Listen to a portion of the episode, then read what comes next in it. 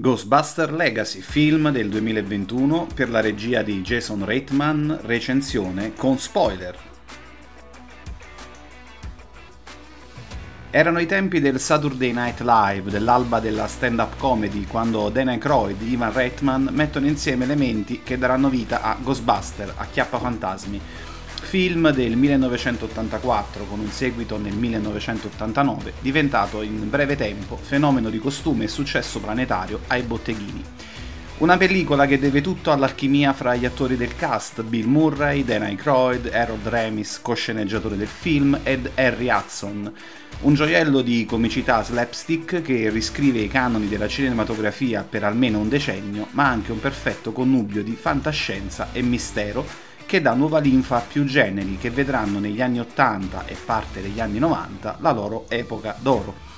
Un fenomeno circoscritto, irripetibile, che ha impiegato ben trentadue anni dalla loro ultima apparizione in Ghostbusters due per essere riproposto al pubblico. Il film in questione è Ghostbusters Legacy, diretto da Jason Reitman, figlio di Ivan, regista dei primi due capitoli. La storia riprende da dove ci eravamo lasciati. All'inizio del film qualcosa vuole entrare nella nostra dimensione e fare danni, ma c'è chi si oppone. Il nostro eroe solitario riesce a catturare qualcosa a costo della sua stessa vita.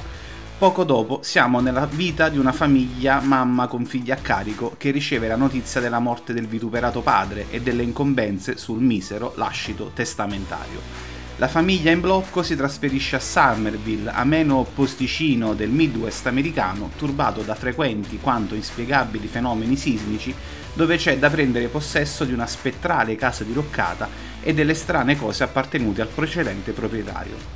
Mamma Kelly, interpretata da Carrie Coon, non vede l'ora di vendere tutto e sbaraccare, lasciando all'oblio la memoria del padre, che lì tutti chiamavano Zappaterra. L'unica a cui sembra interessare qualcosa del posto è la piccola Phoebe, interpretata da McKenna Grace, geniaccio disincantato, che non si lascia facilmente impressionare dagli strani avvenimenti, mentre il fratello Trevor, il Mike di Stranger Things Finn Wolfhard, è eteroguidato dall'ormone impazzito.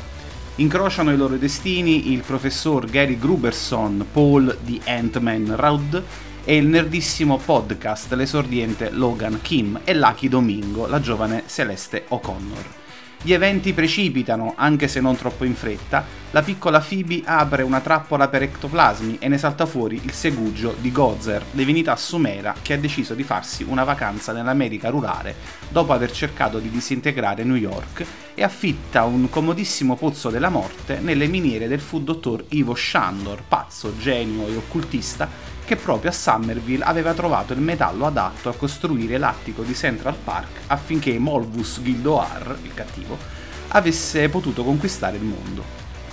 Parallelamente, l'adolescente ormofrenico Trevor trova nel fienile i resti avvinghiati col fil di ferro della Ecto uno, l'auto degli acchiappafantasmi.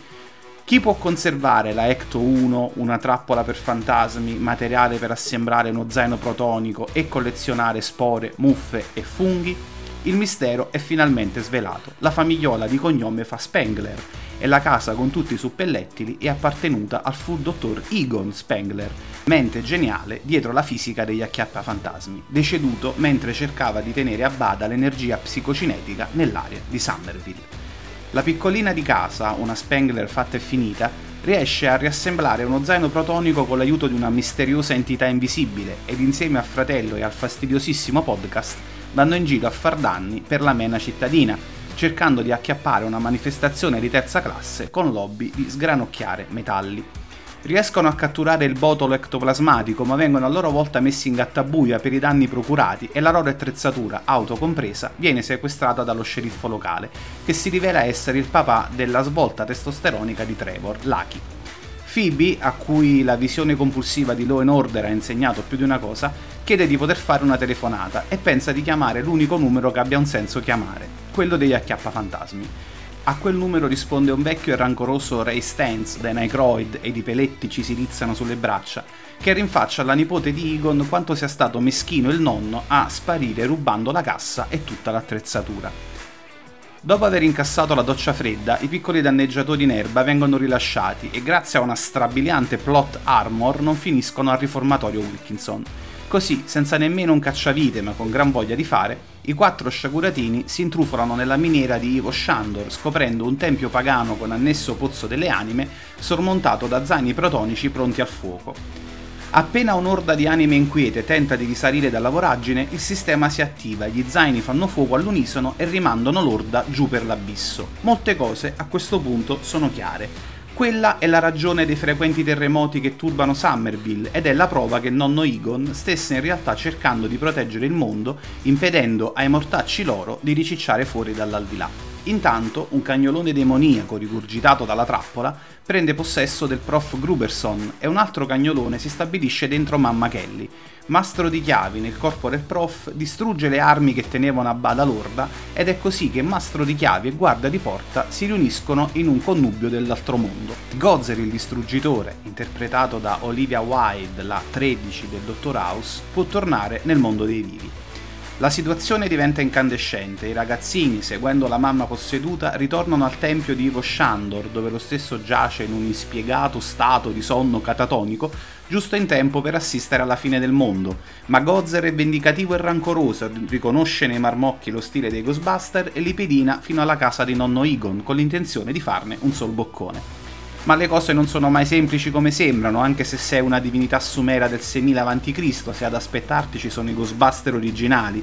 Peter Venkman, Ray Stantz, Winston Zedmore in carne e pensione, con un mucchio di anni sul groppone ma con la stessa faccia di bronzo. Gozer il gozeriano sembra avere una buona memoria e quando lei intima alla spazzoluta malvagia di levarsi dai piedi, la stessa chiede, come se il tempo non fosse mai passato, «Sei tu un dio?» E Ray stavolta ci pensa e risponde «Sì!», perché alla fine siamo tutti parecchio speciali qui. Il cattivo non ha evidentemente lo stesso senso dell'umorismo e mette rapidamente K O i nostri tre. A combattere il gozeriano rimane solo Phoebe, che gli spara contro tutto quello che ha, ma non può farcela. Gozer è troppo forte e non c'è nulla tra lui e la distruzione della piccola Spengler. O forse no, perché appare il fantasma di nonno Egon accanto a lei e aiutandola a tenere al bada il fucile protonico, i quattro Ghostbuster originali sono finalmente riuniti nell'ordinaria, per il film, magia del momento. Peter Venkman si rivolge al defunto amico dicendo «Sai, lo sapevo che saresti arrivato». Il giovanotto Trevor ha l'illuminazione della vita, con il suo zaino protonico spara ai giganteschi accumulatori che danno corrente e tutto il sistema progettato dal Fu Egon Spengler mette la parola fine al cattivissimo Gozer. È un film denso di eventi, scritto e diretto nello spirito degli originali, essendo Jason Reitman letteralmente cresciuto sui set del padre. È un film che omaggia gli anni Ottanta, pur non cadendo nell'effetto Stranger Things, e con Will Wolfhard era davvero difficile, ma ci si è riusciti.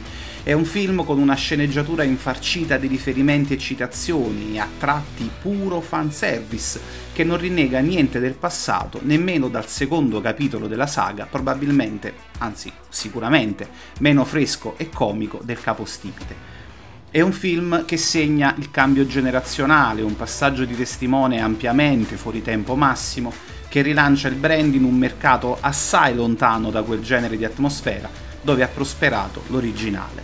Talvolta lento nella trama e con una sceneggiatura di rimando che forse messa lì da sola non avrebbe retto alla prova di una messa in scena.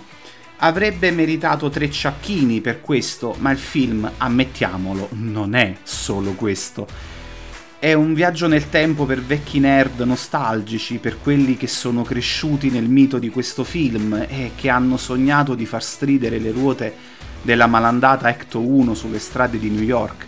Il colpo di grazia, annunciato come Natale ogni anno, è la comparsa dello spettro di Egon Spengler in un tripudio emozionale che riempie di lacrime gli occhi di chi, come me, ha incrociato i flussi decine e decine di volte e non è ancora stanco. È un colpo bassissimo al quale si soccombe volentieri e regalano a questa pellicola i quattro ciacchini pieni, un po' perché nella seconda post-credit ci danno la speranza di un sequel e poi perché se piove merda e qualcuno deve metterci un ombrello, e chi chiamerai?